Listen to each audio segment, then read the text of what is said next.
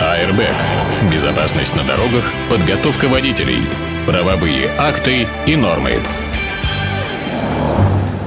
Дмитрий Попов во всем своем великолепии. Приветствуем. Привет, привет. Только что из Республики Крым. Нет, не Республики, нет, конечно, нет, да. Я уже, слушай, я, у меня такой график, что я просто в какие-то моменты начинаю думать, что меня несколько. Да, потому что мало того, что я уже успел приехать из Анапы, друзья автомобилисты, зацените масштабы подвига. Я в прошлый понедельник выехал из Витязева в пять часов пять минут утра, а в двадцать два часа этого же дня я вошел в номер в гостинице в Домодедово.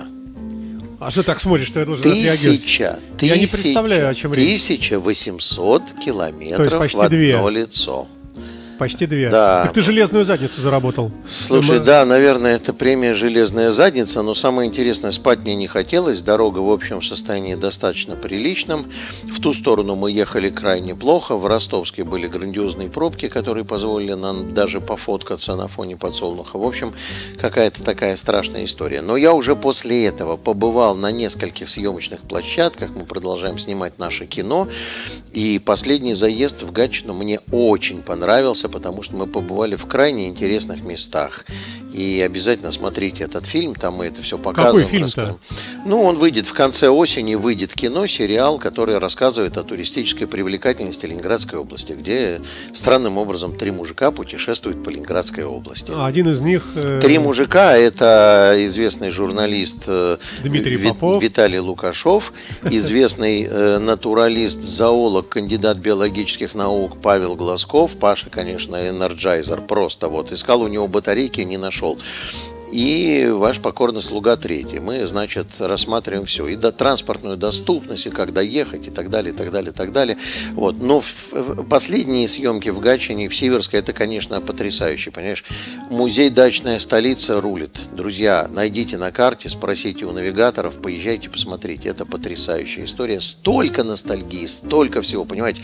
Когда входишь в комнату дачного домика э, семидесятых, восьмидесятых годов и видишь этот дурацкий гобелен с оленями, который в каждом дачном поселке висел над каждой кроватью, начинаешь думать, блин, мне кажется, что они даже запахи сохранили. Одна комната была посвящена пионерской организации, нас всех приняли в пионеры, все получилось и так далее. Но давай не об этом. У нас э, в отчетном периоде, пока меня не было, Министерство внутренних дел и Министерство транспорта натворили, устроили, устроили соревнования в степени глупости. Ты понимаешь, так сказать, раньше глупость была сама по себе, а теперь соревнования по уровню глупости. То есть как минимум две их стало.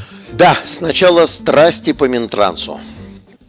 Значит, м- буквально на днях, три или четыре дня тому назад, в рабочую группу при правительстве Российской Федерации по регуляторной гильотине законодательства в сфере безопасности дорожного движения, где я, как известно, экспертом состою, зашло письмо от Министерства транспорта с предложением, во-первых, обрушить то самое постановление, про которое мы в этой студии много говорили, двадцать четыре шестьдесят семь, которое блокирует внесение поправок в правила дорожного движения, а заодно и давайте довнесем поправочек, тут у нас накопилось тридцать листов.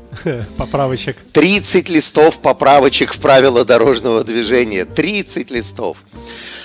Я не хочу останавливаться на всех поправках, потому что многие из них, кстати, достаточно очевидны. Я приведу пример. Многие видели этот ролик, который я еще зимой снял в Москве на тему о том, что оформленные и сделанные в Москве диагональные пешеходные переходы не соответствуют требованиям ГОСТа и что весь этот термопластик надо демаркировать. Напомню, не подслушиваю и не подглядывающая за мной ГИБДД города Москвы через четыре дня выдала предписание московскому ЦОДу о том, что эти диагональные пешеходные переходы надо демаркировать. И их, кстати, я тут проверял, задавал вопрос москвичам, демаркировали. А э, в ГОСТе это указана совершенно другая разметка один точка четырнадцать точка три. Вот такая поправка в правила дорожного движения тоже предлагалась, там, поменять разметку. Еще что-то там со знаками, правильные поправки с автобусом, их много. Мы с тобой эти поправки уже обсуждали, потому что, когда я начал читать текст этого письма, мне же надо подготовить экспертное заключение, а Минтранс зашел красиво, он зашел же не только к членам рабочей группы, но и зашел в регионы. Дайте комментарии в регионах. И оно зашло ко мне по работе. В середине прочтения мне вспомнилась цитата из какого-то фильма. Хотелось встать и заорать красиво, пафосно: «Не делайте из меня идиота». Я... А, они делают? Да, да, Саша. Пошел я посмотреть поправки полуторагодичной давности, предыдущей, на которой, помнишь, я всем говорю, что я написал отрицательное заключение по электросамокатам, депутат Цивилев, значит, долго-долго в меня, значит, ругался, мне пришлось ему представить аналитику, почему нельзя было принимать эти поправки. Я достал тот текст, сложил его и сверил, найди, говорит, тридцать отличий. Значит, ну где-то процентов на девяносто текст совпадает буква в букву. То есть, значит, тогда не прошло, полтора года прошло. Дай-ка попробуем запихать сейчас, а вдруг проскочит. То есть, тогда не прошло при наличии возможности, еще не было блокирования постановлением двадцать четыре шестьдесят семь. А давайте сейчас подадим, а вдруг проскочит. Ой, звонил даже э, Евгению Владимировичу Литвину, спросил, я говорю, он, в принципе, имеет отношение к этим поправкам? Нет, он сопредседатель этой рабочей группы и предупредил его, что написал я в этот раз не просто жесткое заключение, а написал я гневное заключение, в котором указал, что от того, что вы много раз подадите, содержание не изменится. Но главное, головные боли, которые я там увидел, я не буду по всему, потому что там в тексте есть много хороших поправок, нужных, то есть про которые все транспорт сообщество горит, надо и так далее. Но я против того, чтобы, э, значит, одеялом из хороших поправок прикрывать драный матрас из электросамокатов. Как ты красиво сейчас сказал. Понимаешь? А вот вы не проголосовали за эти поправки, и там у нас пешеходники не будут, еще не будут. Да я за то, чтобы гос соответствовал правилам дорожного движения. Но если я за это напишу положительное заключение, то тогда прокрадутся в правила дорожного движения вот эти дебильные формулировки про средства индивидуальной мобильности. Итак, что мне приходится это ремикс. Знаешь, когда было тогда и сейчас повторяем. Тот же фиг... С каждым разом лучше, как правило. Тот же фиг вид сбоку. Наверное, да, отшлифовано напильником уже до готовности танка. Значит, Минтранс предлагает все-таки забульбенить понятие средства индивидуальной мобильности, при этом указывает, что это двухколесное, какое-то такое сякое с электрическим двигателем, при этом в описании понятия средства индивидуальной мобильности не указывается, смотри, не указывается мощность, не указывается э, максимальная конструктивная скорость. Ничего из тех показателей, которые требует технический регламент Таможенного союза, не указывается. В, э, Значит, в... и велосипед туда попадет, получается? Нет, велосипед отдельно. Ты понимаешь, вот, вот Минтранс, понимаешь, это вот желание играть, э, значит, только те нотки, которые нам нравятся. Вот мы не будем... Неумение формализованно подходить к процессу. Да, то там есть... все просто. Люди пришли, которые производят или владеют бизнесом самокатным, и сказали, пацаны, вы там хотите выносить поправки? Вы мозг, да, включите, вы а там, то, да, вы да, там да. думаете головой, что делать. Точно. Вот это точно, Тихо, понимаешь? Значит, э, при этом, значит, ну я в своем заключении в этом стебался над Минтрансом как мог. Уже назвать это заключением трудно. Например, Минтранс для того, чтобы, э, значит, ну ты знаешь, что я считаю, что электросамокат – это мопед, да? Да. Вот. Для того, чтобы вывести самокаты, электросамокаты из-под понятия мопеда, в термин мопед добавляется, значит, э, приводимый в движение двигателем внутреннего сгорания, электрическим от двухсот пятидесяти ватт до четырёх киловатт, оборудованный сиденьем. А такие есть, по-моему, электро... Ну, во-первых, есть электросамокаты, оборудованные да, сиденьем, да. И он мопедом стал автоматом сходу, правда? Это раз.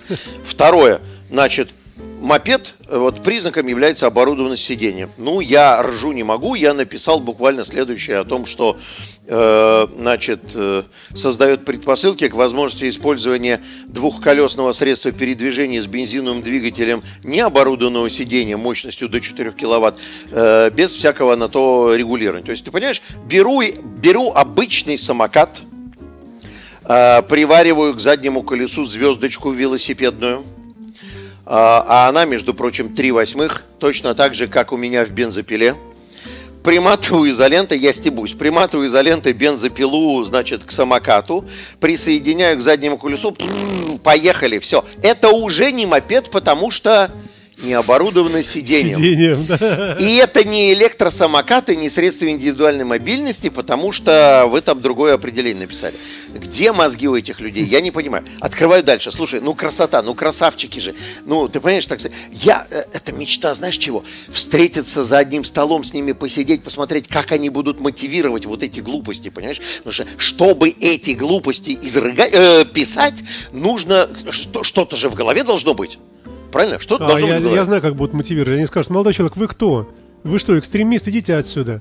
Мы сами без вас. Вот, вот тебе реакция. Да. Смотри, значит, дальше открываю поправки в двадцать четвёртую главу правил дорожного движения. Спасибо вам, люди из Минтранса, что у вас хватило мозгов сказать, что нужно спешиваться на пешеходном переходе. Повезло. Но, но, но.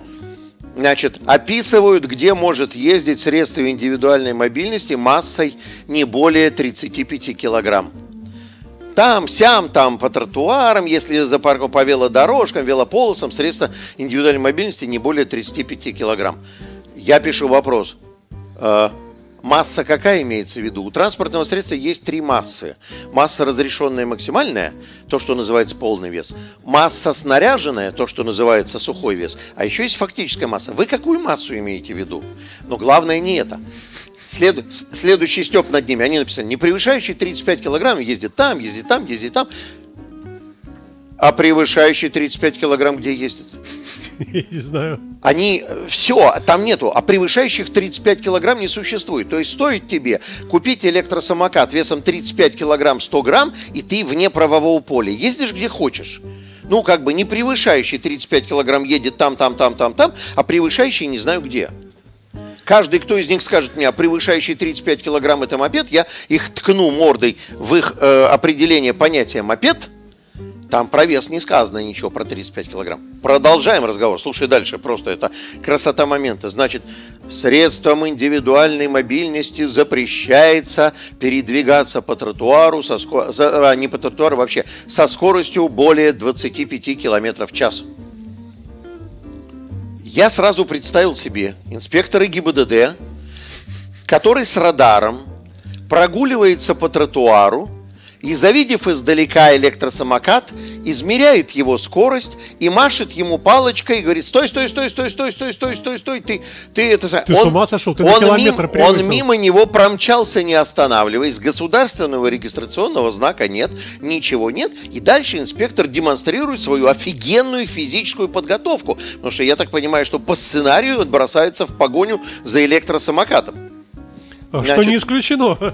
Слушай, резюмируя все, я вот проанализировал, прочитал до конца. Я не стал читать остальные поправки. Мои коллеги по работе, они высмотрели там жилые зоны переименовать все в прилегающей территории. Это правильная история. Там с дорогами и так далее. Я написал, что представленные поправки в правила дорожного движения в отношении средств индивидуальной мобильности мало того, что создают правовые лакуны, создают основания для обоснованного движения всех электросамокатов по тротуару без ограничения мощности и скорости. Airbag. Airbag. Дмитрий Попов в эфирной студии ругается на... Э, на Минтранс все, закончили ругаться. Я надеюсь, они соберут голову в кучу и поймут наконец. Но ты знаешь, что твои надежды, что кто-то там из властей, из властных людей соберет голову, как ты говоришь, в кучу? Я слышу эти надежды от тебя. Слушай, много ну, лет. Мы в прошлый раз парировали заключение по, по этим же самым поправкам, то есть один в один. Надеюсь, что и сейчас будет услышано. Я поясню. Дело в том, что, друзья мои, э, коллеги, есть технический регламент Таможенного союза, и не надо вот это, вот, э, как это, придумывать паровоз. Вот я все время задаюсь вопросом, они это самокаты. Ну, это чушь офигенная. Вот я вам сейчас привел пример. Я прилажу бензопилу к, к, к двум колесам и поеду. И это будет э, совершенно другая история, понимаете? С точки зрения тех, кто это описывает. А если пойти путем формализованного описания и поставить во главу угла мощность и скорость, то с учетом там имеющихся рубежных занятий значений двести пятьдесят ватт и четыре киловатта можно все прекрасно описать. Те, которые говорят: а вы не боитесь, вот вы выгоняете электросамокаты на проезжую часть, вы не боитесь, что их станет много на проезжей а части? Вы не боитесь, что их станет? Нет, мы не боимся. Дело в том, что в этом случае, если мы признаем их мопедом, для управления такой штукой потребуется водительское удостоверение. И вот в этом случае выяснится, что большая часть из них не может ехать на электросамокате. Он почему встал на электросамокат? Потому что у него ничего другого нет. Автомобиля нет, да, прав нет, ничего нет. Да, а да, это... да, да, да, да. Очень быстрый способ. Я глубоко убежден, я сейчас приоткрою завесу тайны. Я знаю, что э, соучредителями нескольких крупных кикшеринговых компаний являются малоизвестные компании Mail.ру Group, Сбер и ВТБ. Вот почему не... Я глубоко убежден, что Минтранс пытается протащить поправки, которые выступят имитацией боевой деятельности. Вроде как мы внесли изменения в правила дорожного движения, мы признали, средства индивидуальной мобильности есть, кресло-каталки есть, утки в больницах есть, все есть. Но спонсору этой кресло-каталки уж больно значительный, не хочется ущемлять его интересы. Ну, ругаться не хочется, конечно, в борьбе да. за достижение легкой копеечки. Еще раз напомню, главным э, основанием или, так скажем, главным обстоятельством, способствующим такому гиперразвитию этого бизнеса, является сумасшедшие э, деньги, деньги в да. прибыли. Потому да. что ничего не надо, обслуги не надо, прав не надо, и все. И, а стоимость такая же, как у каршерингового авто. Давай здесь черту подведем. Так, подводим черту. Вы слушаете радиостанцию Моторадио. Так, где у нас тут? А, вот черта. Вот черта. Airbag.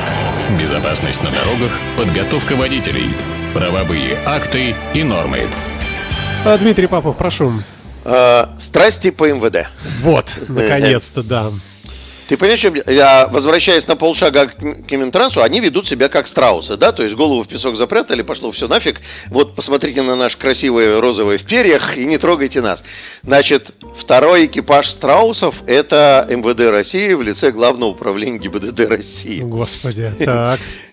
Это, это капец просто, ты понимаешь? Значит, долгие годы. Я голосом Михаила Сергеевича Горбачева, потому что у нас тут путч идет, нас пучит второй день, да, тридцать лет тому назад, да.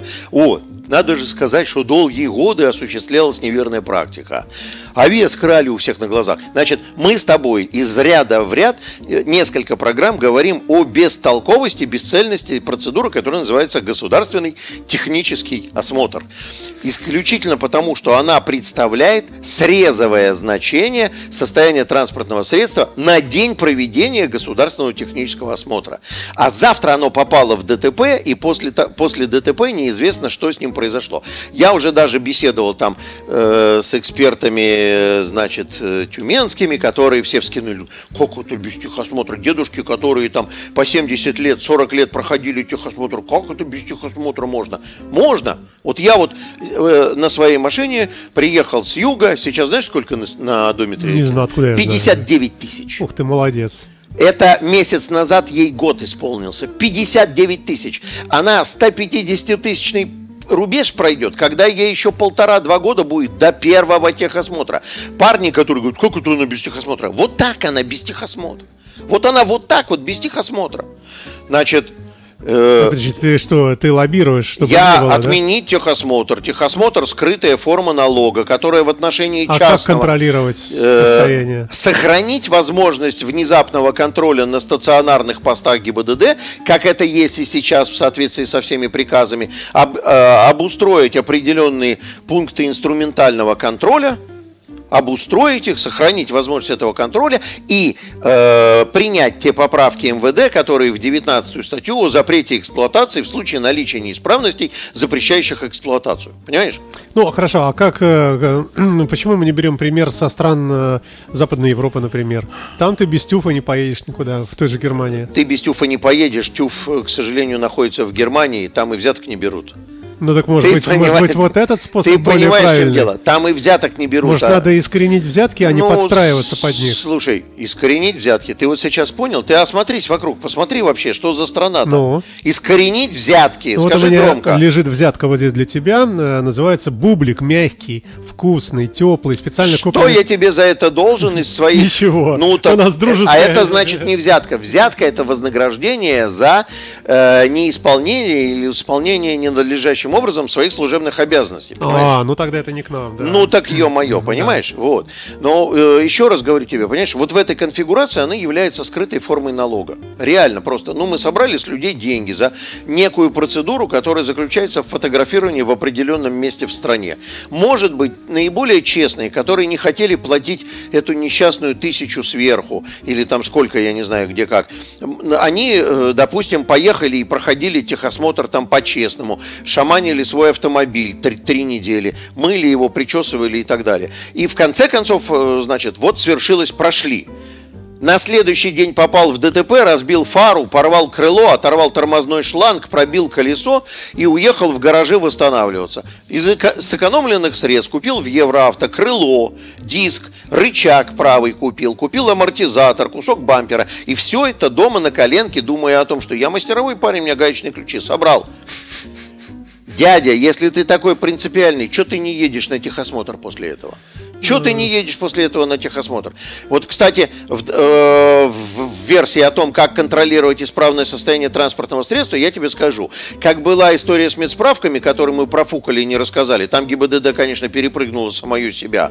Это просто вообще отправ, отправлять водителей, которые имеют ограничения по здоровью, в, в, открытый, э, значит, в открытую базу данных, э, в одном числе вместе с уголовниками и другими рецидивистами и неплательщиками алиментов, это, конечно, они, они перешагнули через себя, понимаешь? Едешь ты, случился у тебя приступ невралгии, и у тебя защемило позвоночник, ты пришел к ортопеду, он говорит: батенька, у вас водительское удостоверение есть? Ты говоришь: есть. Он говорит: я вынужден приостановить его. И передает твои данные в открытую базу данных, где одновременно с тобой наркоманы, убийцы, там, разыскиваемые всякие неплательщики алиментов, жулики, мошенники и так далее. Ты после этого с кривой спиной приходишь в банк и говорит: деточка, мне бы кредитик на лечение. Она говорит: фиг тебе, а не кредитик. Ты среди уголовников в открытой базе находишься. Но это, это потом, мы, это, я изучу документы, расскажу. Значит, пожалуйста, запрещайте эксплуатацию транспортного средства, если вы приехали на ДТП и видите визуально, что автомобиль получил повреждения, которые требуют восстановления. И пусть человек восстанавливает эксплуатацию транспортного средства, проводя техосмотр после такого ДТП. Вот это будет соответствовать действительности. Но ГИБДД Российской Федерации, надо бы встать, ГИБДД Российской Федерации перепрыгнула самое себя. Давай, давай, давай, не надо смотреть телефон. ГИБДД да. Российской Федерации перепрыгнула, перепрыгнула самое себя. себя. Я тебе помогаю, да. А, они заявили о том, что раз процедура техосмотра забуксовала, раз процедура техосмотра сложна и тяжела, и не все станции готовы, давайте откажемся от части проверок. Какие зайки? Я, ты понимаешь, в чем дело? Я, порой, я настолько это удивился, что просто я, я думаю, нифига себе пельмень, парни.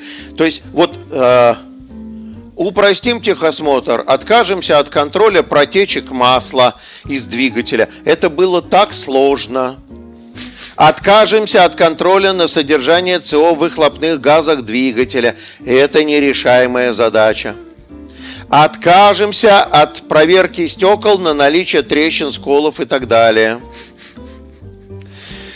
Я просто откажу. Ну, там есть как бы такая история, против которой там возбудились все, там какой-то председатель Союза эксперт, технических экспертов э, России, э, значит, что-то такое там и так далее. Я негодование всех этих парняк, которые занимаются техосмотром, очень понимаю. И нежелание э, ГИБДД Российской Федерации, значит, отказываться от техосмотра полностью, я понимаю. Потому что в случае отказа от техосмотра полностью им придется ну, прекратить деятельность всех этих станций, понимаешь? Ну, мне кажется, что задача эта решаемая. Нужно станции, которые хотят сохранить свое существование, переоборудовать в станции технического обслуживания, а не техосмотра. Меняйте масло, там еще что-то такое. А самое главное, самое главное, что если надо провести вот этот вот техосмотр, например, после ДТП, отправляйте его в дилерский центр. Пусть он себя проверяет в дилерском центре. Пусть дилерский центр подтвердит, они же сертифицированно обслуживают, выдают с гарантией. Пусть он в дилерском центре, соответственно, получает бумагу, что исправность автомобиля после ДТП восстановлена полностью. Зачем изображать и от, ну вот это отказались от части процедур, это, конечно, комедия. Это, это капец. Это, там да, не указано внутри, какой именно, нет? Цирк с конями, ты понимаешь, вот здесь играем, а здесь не играем. Ребята, вы лучшие просто. Я, я удивляюсь. Ну, найдите вы в себе смелость, соберите круглый стол, обсудите, что делать с этими станциями техосмотра. Найдите в себе смелость сказать, что этот бизнес, техосмотр, нам как бизнес теперь не нужен. Все, у вас все получится. И э, создайте эти станции или, так скажем, возродите практику неожиданно проверять э, выхлопные газы. Помнишь, раньше было, едешь на стационарном посту, тебя остановили, щуп в попу засунули, ну не тебе, а машине, и все получилось, так ведь?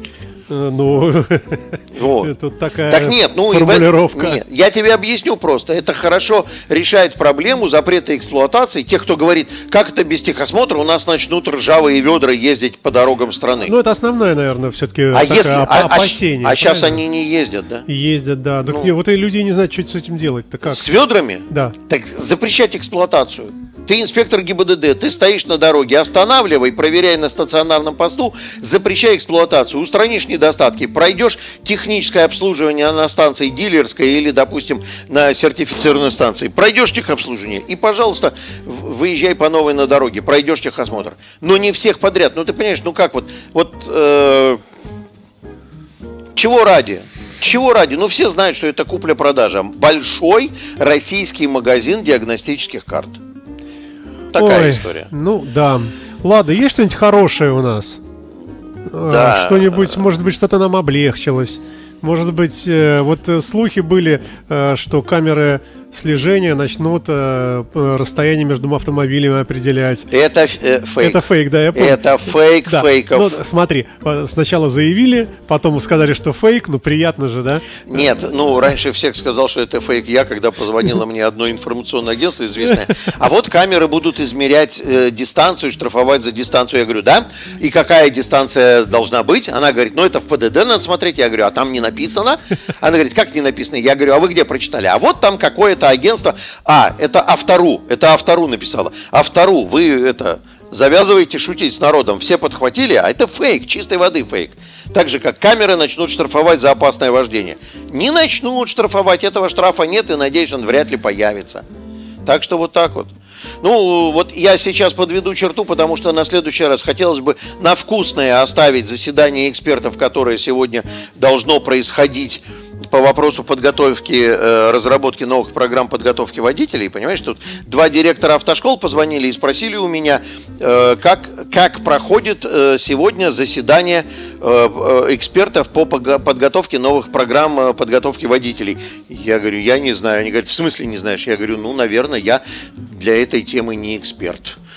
Все, занавес, понимаешь? Такая история. Ну, э, я думаю, что в следующий раз у меня будет эта информация, потому что там пилилово бабла продолжается. Это история с Хазард-тестом, который сейчас ГИБДД озвучила. Будем на основе Хазард-теста проверять. Ребята, вы почитайте до конца всю шнягу. И в Англии, и в других странах Хазард-тест используется только как попутная проверка. Знаешь, это когда тебе видео крутят, а ты должен мышкой нажать там, где ты испугался, где ты считаешь, что опасно. Находятся молодцы, которые говорят, на основе этого будем выпускать на дорогу. Не надо учить правила дорожного движения, ну их. Ну. Дмитрий Попов, великолепный в программе Airbag. Мы рады, что ты вернулся из поездки, что ты теперь с нами. И надеемся... Всем хороших выходных, а я завтра опять сваливаю. Надеюсь. Но в пятницу буду, да. Не очень далеко, надеюсь, да. Пока. Пока.